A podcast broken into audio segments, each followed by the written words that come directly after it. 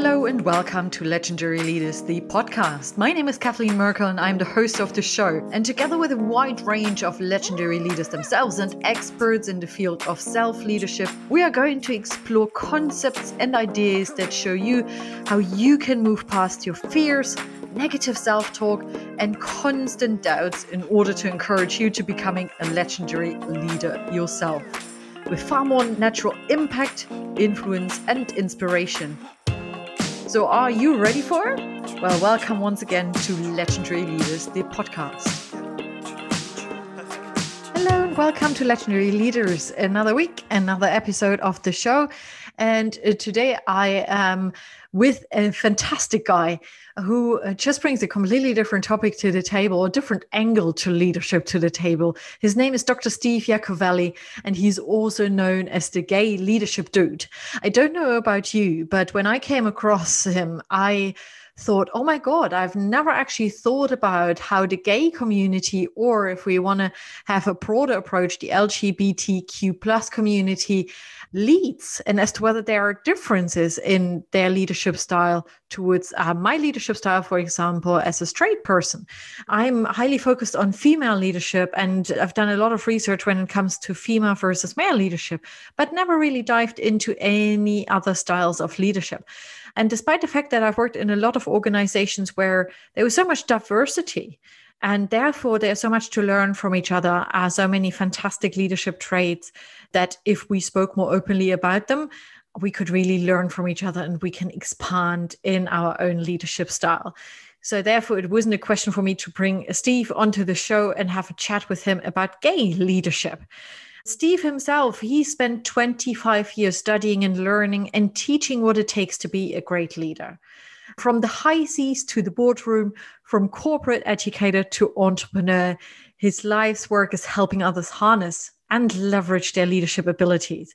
And uh, he has gathered so many experiences himself. When I speak about the high seas, he has worked for Disney, for example, twice, and brings his experience his memories of failure as well into the game when thinking and researching about leadership. So now he's using that extensive knowledge to help members of the LGBTQ plus community become leaders in the workplace and beyond. And what he's going to share is that he's not just helping them, but he wants to raise far more awareness across the board, really. It doesn't matter as to whether you're a woman, a man, gay, straight, different color it, it absolutely doesn't matter. He wants to raise awareness of the different leadership styles we all have and how we can learn from each other, as I have just mentioned. So please do enjoy the show. There is a lot of sense of humor coming into the game as well, which I'm sure you're going to like. And let me know what you think at the end of the episode. Has it resonated with you, what we spoke about? Do you have any questions about the topic? Is there anything you would challenge? I would love to hear from you. So do share your feedback on iTunes. I would love to hear from you, or simply drop me an email as well. Enjoy the episode and speak to you in a moment.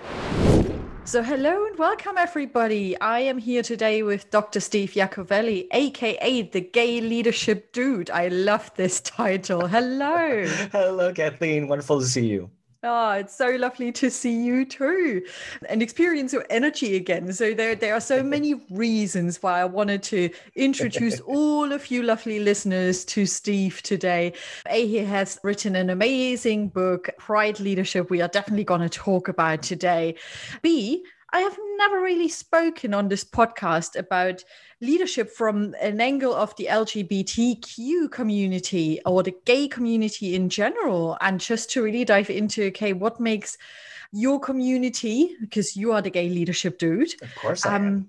yes, very specific and very special when it comes to leadership, right? I'm, I'm super curious to hear more about it. And then, as I said, Steve has an amazing energy, and I think you all need to experience this energy um, from himself and really get to know him as a leader as well. So let's kick it off. What I always love to do is actually to introduce you properly to the audience. And you have a great story to tell. You have a corporate background, but you are a man, a human being, a gay dude um, in this world. And it would be fantastic just to hear more about your journey, how you came to do what you do right mm-hmm. now.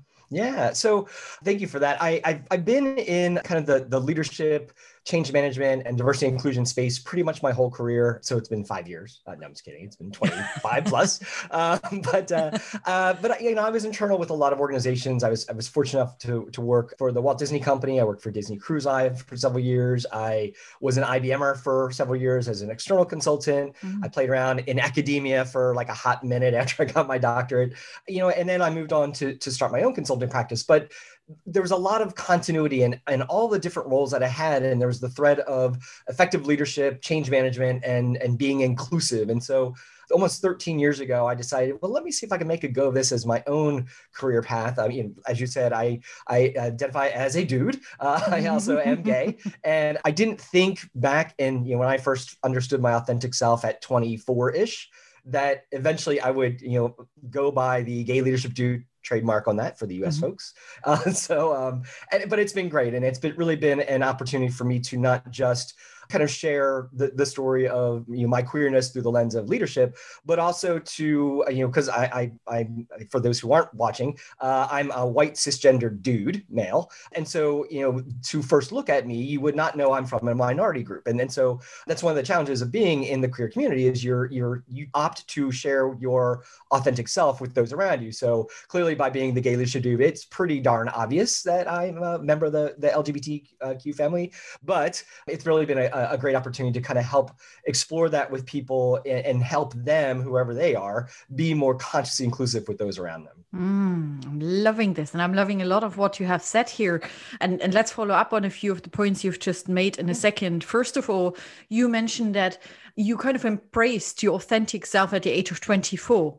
What yep. happened in the run up to yes the, the, the 24 years basically or being at the age of 24 well, it was one of those things, you know, we all understand our authenticity at different times and, and based upon your development and such. So, you know, I, I mean, I was at university 20 20 something if you're familiar with the kinsey scale you know it, you uh, homosexuality is not just a this or that kind of thing mm-hmm. heterosexual you know there's a you know a kinsey scale continuum so uh, to not get into too much detail you know i was didn't know what I didn't know. And then suddenly, um, for me, I actually took that. I actually fell in love with a boy, and that's how I'm like, wait a minute, that's why my girlfriends didn't work out, and that's why my fiance and I broke up, and it had nothing to do with them. It was completely about me and, and understanding my own unconscious, kind of flipping into that that consciousness. And so once I kind of figured that all out, then it was my journey to be like, oh, now it's and and for for those who aren't part of the queer community uh, depending on, of course, a lot of variables. This is a big gross generalization, but you you tend to have two adolescences, and the first one stunk anyway. But when you if you if you're not lucky enough to you know like I admire some of these younger folks who are like, hey, I'm in high school and I realize that I'm a lesbian, and it's like, wow, that's fantastic that you mm. know that now where those of us who didn't figure that out, you know, you mm. have to mm. kind of start all over again with that adolescence thing, which is just not fun. But you know, it's part of the process. Yeah. And uh, I was thinking about it when listening to your book. What is the journey of finding your real self? Mm-hmm. And, and I reflected on how I identified with who I really was. So I'm I'm a straight woman. Yeah. I'm into men and so on and so too. forth. Me too. yes, we have something clearly in common. Exactly. so that has never been a question for me, but I have asked myself loads of other questions when it came to authenticity in terms of I don't feel like comfortable in my own skin. Sure. I constantly feel I need to play a role, all of these things. And only in my early 30s, I realized who I really was and to feel more comfortable with myself mm. and so on and so forth. And that's when the magic happened yep. in my career, in my social life, and so on. So I was wondering where was the difference between being your true, authentic self in the LGBTQ community mm-hmm. and in the straight community, and particularly when we talk about leadership, what is what are the challenges you go through in comparison to what I have basically described, and how does that shape us? I mean, it, authenticity is not just a queer thing, as you said. I mean, and beautifully said. It's you know we all have to figure out our own skin, and, and are the actions and the words and and what we're doing in line with our our true core to our being person mm. or is it the influence of you know society and, and and all those other external things happening and, and i think everybody listening can take a pause and, and say oh, yep, I'm good. So that's awesome. And if not, then how do you get to that authentic core in the day-to-day actions? And and it's not just me preaching this as far as a leadership perspective. I mean, the Brene Browns of the world. I mean, there's a lot of folks out there yeah. uh, talking about authenticity as one of many ways to be a more effective leader. And I think, you know, for me as a gay man, you know, I I have to make that choice every time I'm interacting with, say, a client or um, I'm teaching a, a, workshop or doing a virtual keynote or whatever. Now, again, with my if the title is the gay leadership dude, it, it's pretty obvious that my my my deal and you know my husband and all that fun stuff. But if that's not part of the case, because you know, Top Dog Learning Group is my business, my overarching business, and you know, we work with Fortune 500s, and we go in and do multi-day training sessions, and now we do virtual, of course. And you know, from that point, it's not obvious that you know I I'm a homosexual, as they'll say in clinical terms. So I have to make that choice to to share my authentic self with those in my workshops and my clients and all mm-hmm. that stuff. And so that's that's something that my straight brothers and sisters don't have to do because it's assumed. And so that that's one of the challenging things. That's and I always will. Uh, matter of fact, when I do my workshops, you know, there's always that introductory thing, get to know you, you know, and it's usually like, you know, who are you, uh, what do you do, and what do you like, something basic like that and I'll always, you know, throw in, and it's very purposive, but I'll always throw in things like, uh, you know, what do I like? Oh, well, I like my dogs. I like, you know, to to be athletic and be outdoors. I live in Florida in the states here, and you know, it's great to be outdoors. And I say, oh, I guess I should say I like my husband because we've been together for 23 years. And okay, great. Next, who's who's next? And I just drop it down, at, and and it's not being unauthentic. I mean, it's it's the truth. I like my husband. I mean, it has been 20, 23 years. Um, yeah, yeah, right. But I'm automatically sharing who I am. And because that's part of authenticity, that's how you build trust with people is you let them in on who you are. And uh, if, if I were to boil down the keys to leadership, regardless of what it ever, ever it is, I could have turned my 356 page book into mm. one page with one word, and that's trust. Mm. And as a leader, if you're building and fostering trust, you're gold. I want to kind of focus on that a little bit more. Yeah. Because trust can be difficult to build. Some people just build connections easily and therefore build trust easily and so on. And others really struggle with it. And trust can be broken so easily as well. I'm sure I don't have to tell you, given all your experience.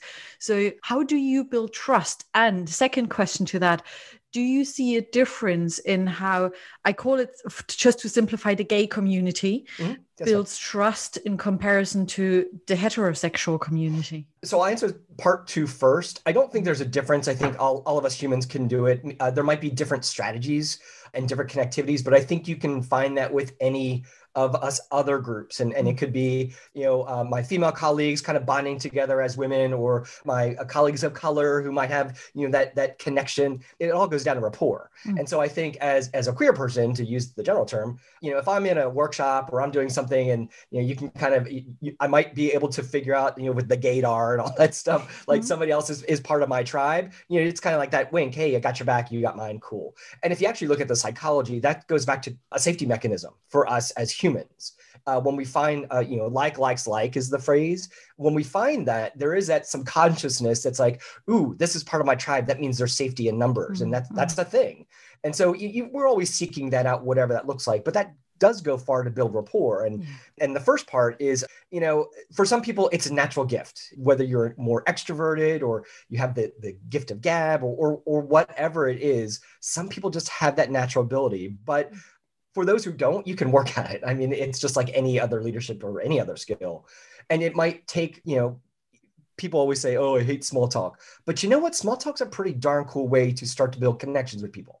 And I know for me, sometimes I'll throw the Disney card out because that resonates with everybody in the world. It's ridiculous. And and I, I teach globally. And you know, if I, I throw out the, oh yeah, I worked for Disney for several years. Ooh, and people just freak out. And now I have a connection with them. It's not unauthentic. I mean, that that's a huge influence of my experience. I have so many great great friends who still are technically they're a client of mine still. You know it's it's it's a great way to build rapport with people. Absolutely. so finding that topic whether it be dogs or or kids or or geography or weather or pandemics or whatever way you can connect with people that's a great strategy for leadership because it ultimately builds trust. Yeah 100% and and the one piece i would add to it is intuition. You speak about mm-hmm. that quite a bit in your in your book as well. Intuition and really listening to your intuition is really important as well. What i notice is I take longer or struggle to build trust if my intuition says something is kind of off here. Yeah, absolutely. It's important to listen to that as well and I would hypothesize quite strongly that women have have so much more in tune with that that intuition, that gut feeling than men do. General term, I know I'm saying that, but I, I mean, just in my experience, the women in my life have such power there if they tap into it. Yeah. So here's the question. And I implied to that um, when we spoke the first time. I said to you, I focus on supporting um, female leaders, right? So I've uh, focused a lot on the leadership competencies of women. And I saw quite a few uh, similarities to the competencies we are going to talk about uh, in this recording. And, and I wonder as to whether women, female leaders, and gay leaders are quite similar when it comes to intuition. What is it you have been observing there? I, I think there there is some commonality and now i'm just extroverting based upon some of the research i've done but um, there's so much push in larger society i'd say maybe western society but i think it, it permeates beyond about you know the machismo me man me no uh, emotions ugh ugh and so s- some of that probably comes into play from an external force for for some male leaders and for obviously women it's it's it's there's that that different norm sometimes to the the extent of stereotyping. But i think for queer leaders there's a lot of flexibility on on on us. And i think as a gay man i have had if you will say permission to explore emotional intelligence and my emotions differently than maybe my straight counterparts did. For right or for wrong i think it just is. And i've always been in that uh, attune with the emotions and, and empathy and and i think some of that is just in nature of who i am. Some of that is the opportunity that society allows me to do. Mm-hmm. so i think that is a a, a kind of commonality if you will between um, to be in general uh, queer leaders as well as as female leaders with that power to explore those emotions and empathy and such. Yeah so you mentioned before that you work with Fortune 500 organizations, you support them. Can you highlight a bit more how you support them? What's your big why, basically? Yeah, here we go. you know, I kind of think of Top Dog, our, our, little doghouse sits in those three areas that I mentioned before, you know, playing mm-hmm. around with leadership and organizational development, uh, diversity, inclusion, belonging, and then change management and being resilient in times of change. And what we do in in one or, or typically it's all three of those areas, we do things like uh, one-on-one coachings, group coachings, formal training, whether that be face-to-face or virtual. My doctorate's in instructional technology and distance education. So the world of Zoom and this this COVID distance stuff, I've been doing that for a while. Matter of fact, to people's detriment, my first book was called Overcoming Poopy E-Learning because there's a lot of poopy e-learning out there. So, you know, that's kind of one of my my areas of focus. I kind of you know, bounce back and forth between diversity stuff and leadership and and you know the the e-learning thing. But we've embraced that, of course, uh, in in these current times. And um, we do kind of straight up consulting too. Like we might have a client who says, um, I was talking with a client last night. We want to be more inclusive. We just don't know how and this particular organization is very male dominated very mm-hmm. white male dominated mm-hmm. but you know they know they have a problem mm-hmm. fantastic mm-hmm. so of course they bring in a white dude but that's okay because i'm a gay white dude so there's at least that facet of diversity and, and so just having those explorations and conversations is is one of the other things that we do with clients as well gosh uh, and that's something i experience so frequently yeah inclusion is a massive topic we we definitely need to raise more awareness but we actually have no idea what it means yeah. where to start yep. and how to create real commitment and buy in across the entire organization for it. And there's so much support needed. And in particular, so much support in terms of listening, really helping them understand first, and really kind of making this topic tangible almost right? Yeah. so belonging is such an important theme that you just had on your slide there as well. How can you help other people really belong and understand what that really means? Yeah and that's that's what i love about you know the diversity and inclusion space. Uh, it, it, we're dropping that stuff and we're really moving more toward you know how do we foster a sense of belonging for mm. our employees our workers our whomever? And yeah. that's actually the phrase i i more use.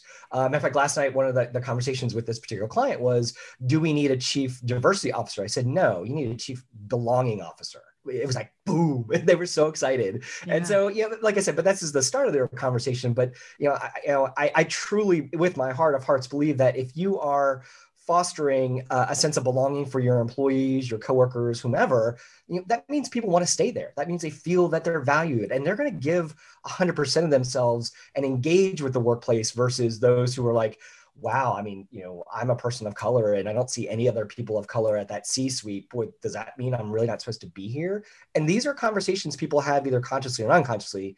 And smart leaders know this and start to work toward rectifying those. Yeah. And and I think it's also important to kind of call out the elephant in the room as to whether it's it's the male white leaders or yep. the black leaders or or the gay leaders to simply sit together and to say i feel uncomfortable. I overthink what i'm saying how am i saying this yeah. as to whether i'm missing out on something. I think stepping on someone's toes is one of the biggest fears at the moment in people in general and organizations outside of organizations. It's so sensitive. Yeah. Is that yeah. something and, you experience yeah, oh, absolutely. And and so when we talk about the the six competencies I selected for my book Pride Leadership, mm.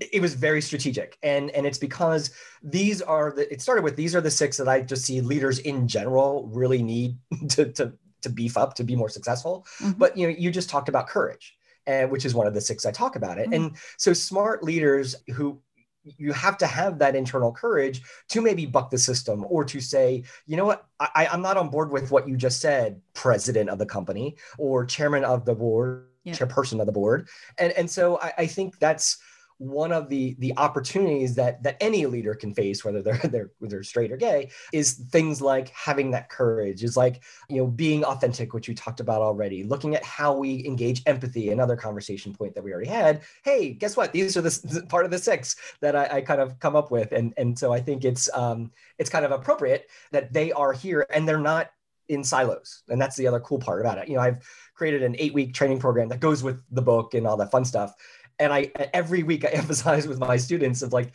yeah, we're talking about courage this week, but it doesn't mean we're going to forget empathy or mm-hmm. forget authenticity. They're so gorgeously intertwined, which is fun because you're developing one, so you're developing all of them. Yeah. But it's really thinking about like how they all interact in order for me to be more successful leader. Yeah, and let's dive into those in far more detail. Yes. Before we do so, what was your big why, or is still your big why behind the book? Thank you for asking that. It's so you know, I've been doing this for 25 years. I've worked with thousands and thousands of leaders over this time, and and I, and I am at my core an academic nerd. And so, you know, kind of like qualitative research, I'm just kind of watching leaders, observing leaders, coaching leaders, and you start to see patterns of behavior. Mm-hmm. And so, flash forward to, um, you know, I, I wrote wrote my dissertation, which was a horrible book experience. I did my my overcoming poopy e-learning, and I did self publish that one, and that was eh. Um, so, but like in my next book, I want to get like a real publisher and kind of go down the true path. As I was trying to figure out, okay, well, leadership, that's like a massive, massive conversation. Like, what can I do? Where do I want to focus? And so I had a friend of mine come over and we were sitting in my office. I bribed him with some some wine, you know, just because thinking brainstorming is better with wine. And um everything's he, better with wine. Of course. And uh, he does kind of what I do. He's in the, the organizational development, change management stuff. So we're just like thinking on post-it notes, putting them all over my office, you know, like competencies we think are important. And then and you know, reflecting on again our experience observations things that nature. Then we kind of grouped them into well you know empathy and emotional intelligence they're kind of close in the really in line. So we started like moving around and that's kind of how the, the six came out and of course i had to have six because it's a rainbow and it fits really well with my marketing. But at that point i had 26 competencies when i boiled it down. Yeah. And it was literally like a like a, a few days later I, I do a lot of uh, volunteer work with social justice especially for the lgbtq community and you know now of course leadership's on top of mind. So i'm, I'm watching all my my fellow leaders in this space. And then um, do you remember sex in the city? Of course. Of course of course. And there's a new one coming out. Side note really awesome. yeah yeah. But uh, you know my inner carrie bradshaw kicked in and it's like i couldn't help but wonder. And i was like i couldn't help but wonder is there something about being gay general term that is making you or giving you at least an opportunity to exercise leadership skills differently than our straight mm-hmm. brothers and sisters. And that's kind of what that was the, the final point when i'm like you know what? This is the book that doesn't exist. This is the lens that clearly i can speak through and also speak to and give a voice to. And, and then, so that's kind of how pride leadership was born. And what does it mean to give a voice to your gay brothers basically and sisters. Yes um, what what do you want to achieve? What do you want to see and feel and experience differently? It, it really goes back to i actually do um, i have done a lot of work with women's groups as well over the years and one of my uh, favorite I, I, shouldn't have favorite clients although i have one that's very near and dear to my heart. It's the uh, the public library association here in the us mm-hmm. and demographically speaking you know and, and what you think about as a librarian here in the states is is still pretty darn accurate. You know, demographics, of course, shift and such. Wonderful, wonderful client. And I remember um, the first project I did with them. It was all business people. They, you know, they didn't want librarians; they wanted business people. So they hired six of us, and we were teaching business skills to librarians. And we kind of traveled all around the country to do that. I was the only male on staff and so they called me the eye candy, which I thought was kind of funny. You know, I'm like, hey, I'll take it. That's fine. But be the white teeth. totally the white teeth. and I was a little younger then too. But it was funny because one of the conversations we had, or one of the topic you know, modules we had, was about your know, personal branding. And we had this great conversation, and and they said, Steve, you need to do this. I'm like, why? They're like, because you're a male and for better or for worse right or wrong it will resonate differently if you're talking about you know the power of the brand and and what you have. I'm like all right. And it was true. Sadly it's true. And uh, there was just this different as a as an ally for equality my voice was heard a little bit differently. And it was kind of one of those moments where i was like you know what? There's power in just giving a voice. This is like power every woman already has. But sometimes when someone just whispers in your ear, you got this, you are mm-hmm. powerful, you're awesome. And it's just like, you know what, you're right. And it, and you can see it in people all the time. And that's kind of what I'm hoping with Pride Leadership happens is my gay brothers and sisters, they're awesome. They're rock stars. But maybe somebody just hasn't said, you're a rock star and you mm. got this and you can be mm. powerful and awesome and make the world better. Mm. And so hopefully that's what happens here. Oh, I'm loving this. And I think it's really important what you mentioned here. Yeah, you are a rock star, believe in yourself. Yeah. And that's hard. And, and, I, and I also feel too that there are many members of my particular community that they've, they've not heard that all their lives. To this day in the US, only 50% ish of people are actually out at work today, wow. 2021. Yeah. And I'm like, that's that's crazy to me. You can talk about authenticity. Yeah. But you know, for whatever reason, and I respect that you you come out when you do but if we're not creating a workplace where people feel that they can be their authentic self, well, they're not giving their authentic self and they're 100% of themselves. So I think there's there's such opportunity for us to allow people to feel that value, that power that they have, and support them as leaders within the workplace and, and of course, well beyond. So, first of all, for the listeners of the podcast, let's highlight those six yes. competencies again. So the six are, and they're in no particular order, of course, mm-hmm. uh, but it's authenticity, courage, empathy, relationships, communication, and culture. So now you could say that these are universal um, yeah. leadership competencies. yes. You see them in the straight community, hopefully a bit more nowadays, the female community, yep, the LGBT, yep. LGBTQ, and so on and so forth. Yep. What makes them specific to the LGBTQ community? So what I put in Pride Leadership is that uh, you know every leader really should focus on these. Anybody listening who wants to be a better leader, if you need a starting point, here's your six. Pick one. You know, go for it. Yeah. But what I argue in my book is that because of experience, opportunity, uh, being a, a queer person lends you perhaps to have the ability to exercise these six competencies in, in a different way. So, for example, I shared about authenticity. Well, if I'm I'm a, a trans person in the workplace, being my authentic self, wow, that's powerful stuff. And that also takes courage. So now we got number the second one there. Mm-hmm. And what that also shows people in the workplace is, wow, you're being your authentic self, then you're authentic. And if you then take a step back and look at just general leadership research, being authentic is powerful leadership stuff. Gets back to trust again. Having courage helps you get things done, ask the right questions, build rapport with people, not be go with the status quo. Yes, that makes you a better leader. But I would argue that if I'm constantly outing myself at every client workshop I do, you know, you're beefing up a muscle, a courageous muscle, just like going to the gym and, and building that muscle every mm-hmm. time you do stuff. You know, empathy. Empathy is about us understanding, you know, obviously the emotions of ourselves, the emotions of others, emotional intelligence.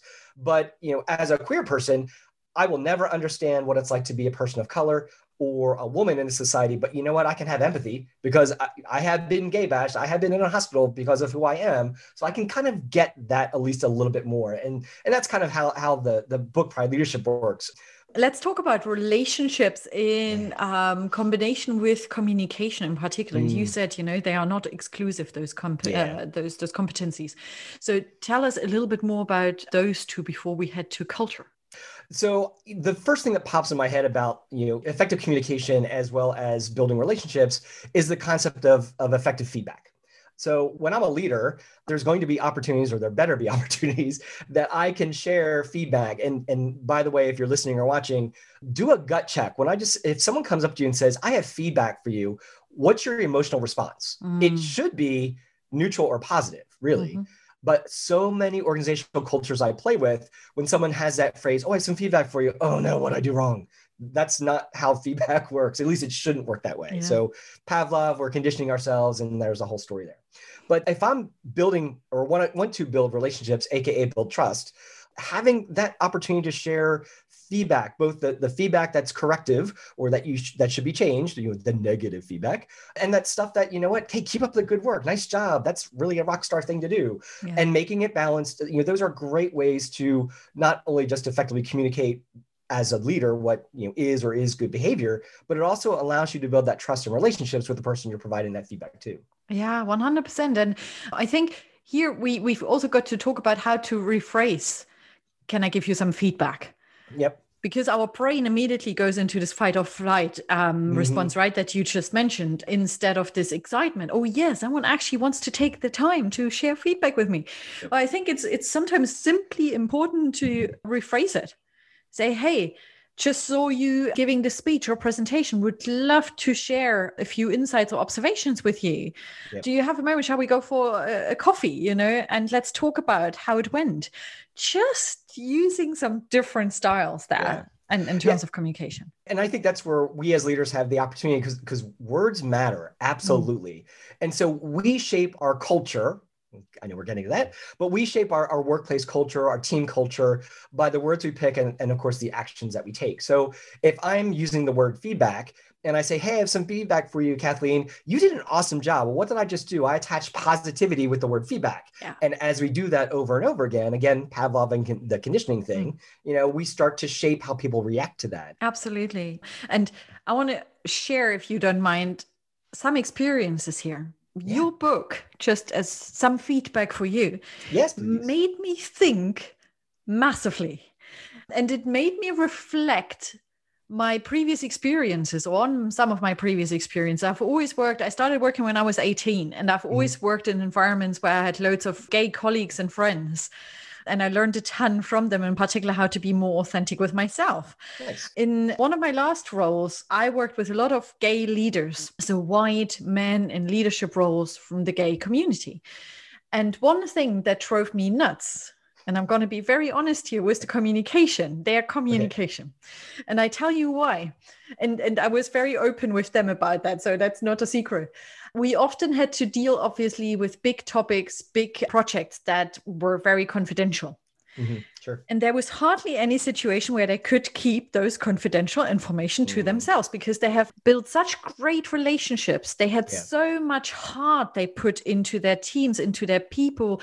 They acted with a lot of authenticity and empathy that they wanted to kind of keep the trust open. They wanted to build, to keep building those communities and help the people that will go through challenging times ahead of time. Sure.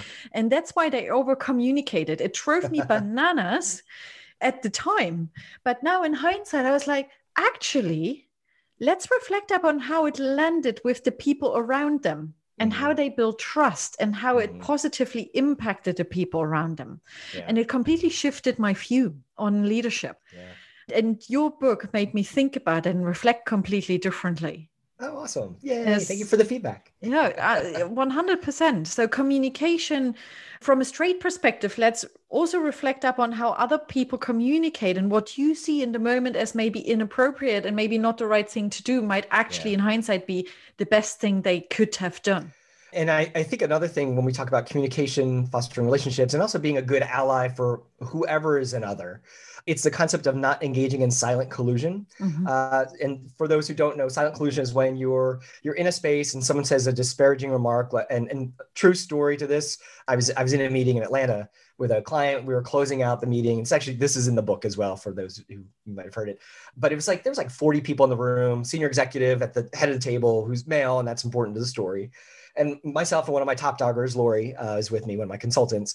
And just as the meeting's about to start, the senior executive, and then this is the person that literally was signing the checks to give to us, so like the big client, he says too loudly because the volume went down. He's like, "Well, you know how all women drive," and everyone just kind of looked and turned their head toward him, but then said nothing. No one said anything. And at that moment in time, every single one of us in the room was complicit in in the disparaging remark he said. So so we were engaging what was called silent collusion. Mm. And I have seen so many amazing, empathetic, heartfelt leaders accidentally or, or for whatever reason, whether it be the courage thing back there or what, engage in silent collusion and you immediately erode your street cred, your trust level. Because, you know, if you're not defending any of the others, you know, at, at, in this case, uh, obviously women, people are always watching and looking at you as a leader and making those evaluations like, wow, Steve didn't say anything. Well, what mm-hmm. if, what if it's then my, my group that's getting disparaged? He's going to yeah. defend me.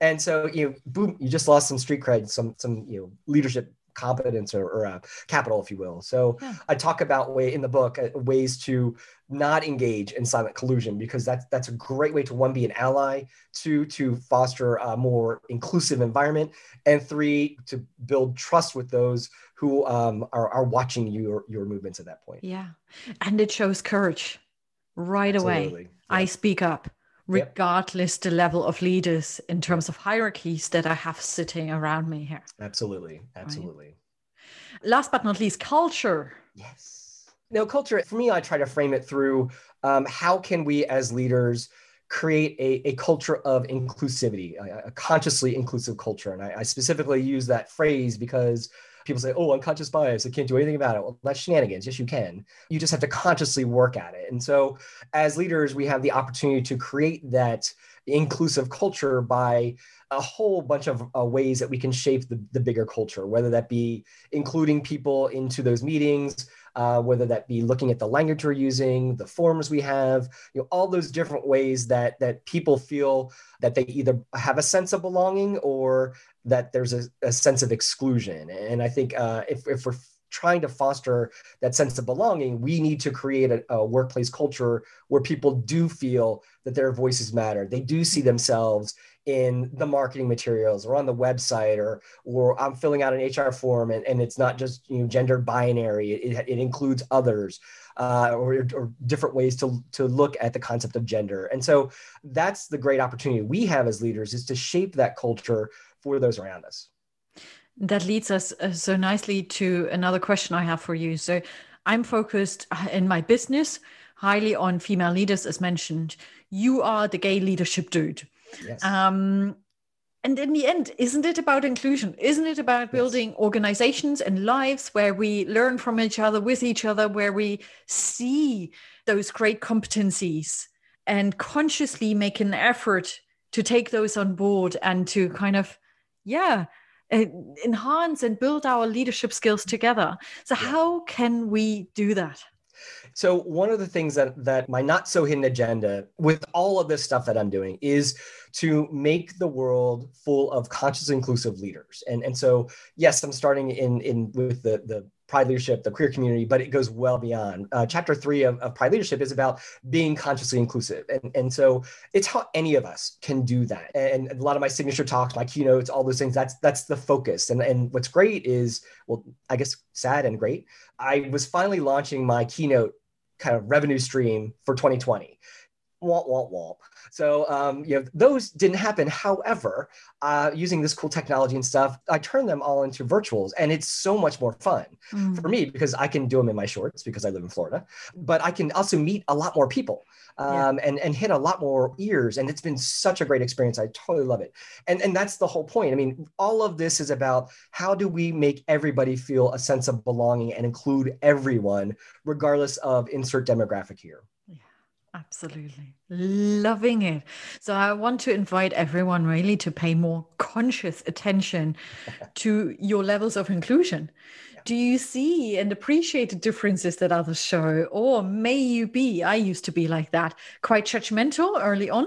I said it to my other half the other day. Um, he runs his own business as well. And I said, he, when he when he talks about certain challenges in his business and so on, I said, you come across quite judgmental very quickly he knows I, am in my German way, sometimes very direct, right?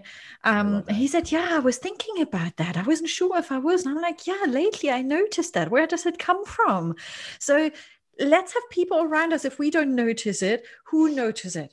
Yeah. So that we can make this conscious effort. Absolutely. That's really what's needed so that it becomes a part of our DNA. And we don't mm-hmm. need the inclusion and diversity directors in businesses. It comes from our Absolutely. inner self. Yep. And that's really the key thousand percent agree. And and that's where you know one of the strategies i put in the book for all the ways to beef up your six competencies to be more consciously inclusive who's that work wife or husband or bff that you have yeah. who you can say hey i'm trying to be more inclusive. Can you just like be that eyes and ears for me and and let me know high sign it whatever that you know maybe i could do things better or or differently? And and what i'm loving too is when you start to create or or, or you really leverage uh, workplace cultures where where feedback is encouraged, you know, a feedback rich culture, and this kind of calling things out in a very positive, neutral, the spirit of we just want to be better way. Mm. That's gold. That's that's the workplace everybody's striving to work mm. for. So what can we do right now to kind of make it so within our workplace? Yeah,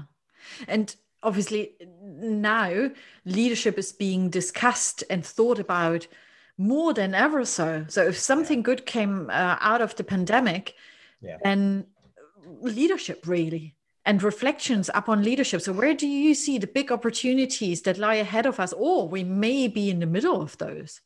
I, I, think it's it's a combination of, of you know the uh, Black Lives Matter movement mm-hmm. and you know all the horrific things that came to light last summer yeah. with the pandemic layered on top of that and the technology thing kind of like in that mix and mm. kind of we, we shook that up and I think um, and I'm a glass half full kind of guy. So I'll say that you know, the, the two blessings that I'm seeing out of this are we are focusing on the concept of diversity and inclusion and belonging better than we have before, mm-hmm. especially toward our Black and Brown brothers and sisters. So I'm so okay with that and it's also forcing leaders to think about what is it that they're doing they're saying they're leading and the rest of the business or workplace is doing to either support or not support that type of inclusion. And and yeah. i'm i'm excited about that. And then you throw in technology where we can reach a lot of different people. We can we get these little tiny zoom windows into people's authentic homes and their selves. And and i think that's fantastic. You know i love when i see a, a colleague's cat walk by. I'm like mm-hmm. hey there's your cat. That's cool. Or or a kid comes in like mom i need something. I, I think that's awesome. And i think that we can humanize the workplace a little bit better mm. um, by and, and, have a little bit more empathy on what's going on besides the cubicle or the office or whatever that we see and and remember that post covid whatever post covid means. Oh, i'm loving this. Humanize our organizations. Yes. because it's one life right? It's not just us at work and us at home. We live one life and it consists of different facets. So wonderful. Thank you so so much let people know where they can find you, where they can find out more about you and your book as well. Yeah, so the, the best starting spot is um, topdoglearning.biz, B-I-Z. You'll head to, that's our main hub. You'll see all of our online classes. There's stuff about the book, the audiobook, all that good stuff. If you're looking for just the book and, and depending where you live, if you go to steveonamazon.com, um, I believe it or not, that was available. It's my my gorgeous publisher. She's so good at marketing. She's that was like the first thing I had to, to get when you know I started writing the book. She's like, grab that URL. You can redirect it wherever you want. So that'll redirect you to the right Amazon page if you want to explore. Uh, Pride double double award winning for now. Uh, Pride Leadership. Wow, amazing. And I've never experienced anyone else being so well prepared in this digital space as you are here. Amazing. It's like, it's like it's my doctorate or something. That's weird.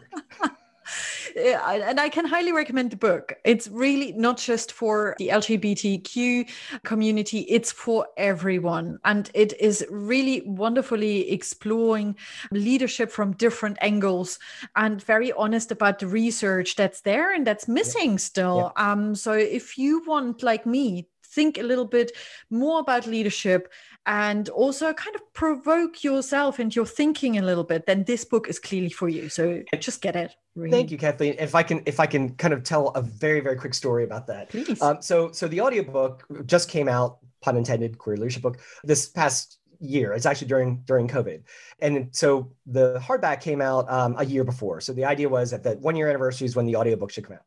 So I was working with my producer, audiobook producer, and the first question was, you know, do you hire somebody or do you do it yourself? And they're like, well, you can go either way. I said, well, if I talk about authenticity, I kind of have to do it. I mean, that's disingenuous if I don't. They're like, you're yeah. right. So then we, we started going down the path and, and we just couldn't get good audio. And, and so they said, okay, well, you have two choices you can either record it on your own in a studio, which is like $10,000. I'm like, uh, no. Uh, they're like, or you can find the quietest place in your house and record your book. And then we'll just, we'll tweak it up and, you know, there you go. And so, of course, the quietest place in my house is, is my walk-in closet. So my gay leadership book was read in the closet, which I just think is pretty funny. I don't know how to react if I'm just jealous, uh, jealous of your walk-in closet, or it's just it's too not, funny that you recorded the book there. it's not a glamorous closet, trust me. I had a dog bed over my head to muffle the sound, and you know it was, and it's not air conditioning, and this was like you know last spring in Florida, so it's not glamorous, but it was fun. yeah, and it sounds highly professional. So well done. Very, very. Hey, Steve, it's been an absolute pleasure talking to you. Amazing. Thank you so much for sharing all your insights and your authenticity. Really oh, appreciate it. Thank you so much. It was great. Thanks everyone for listening to this show. I, I, can only imagine that you are taking a lot of learnings, insights, and hopefully a lot of inspiration with you.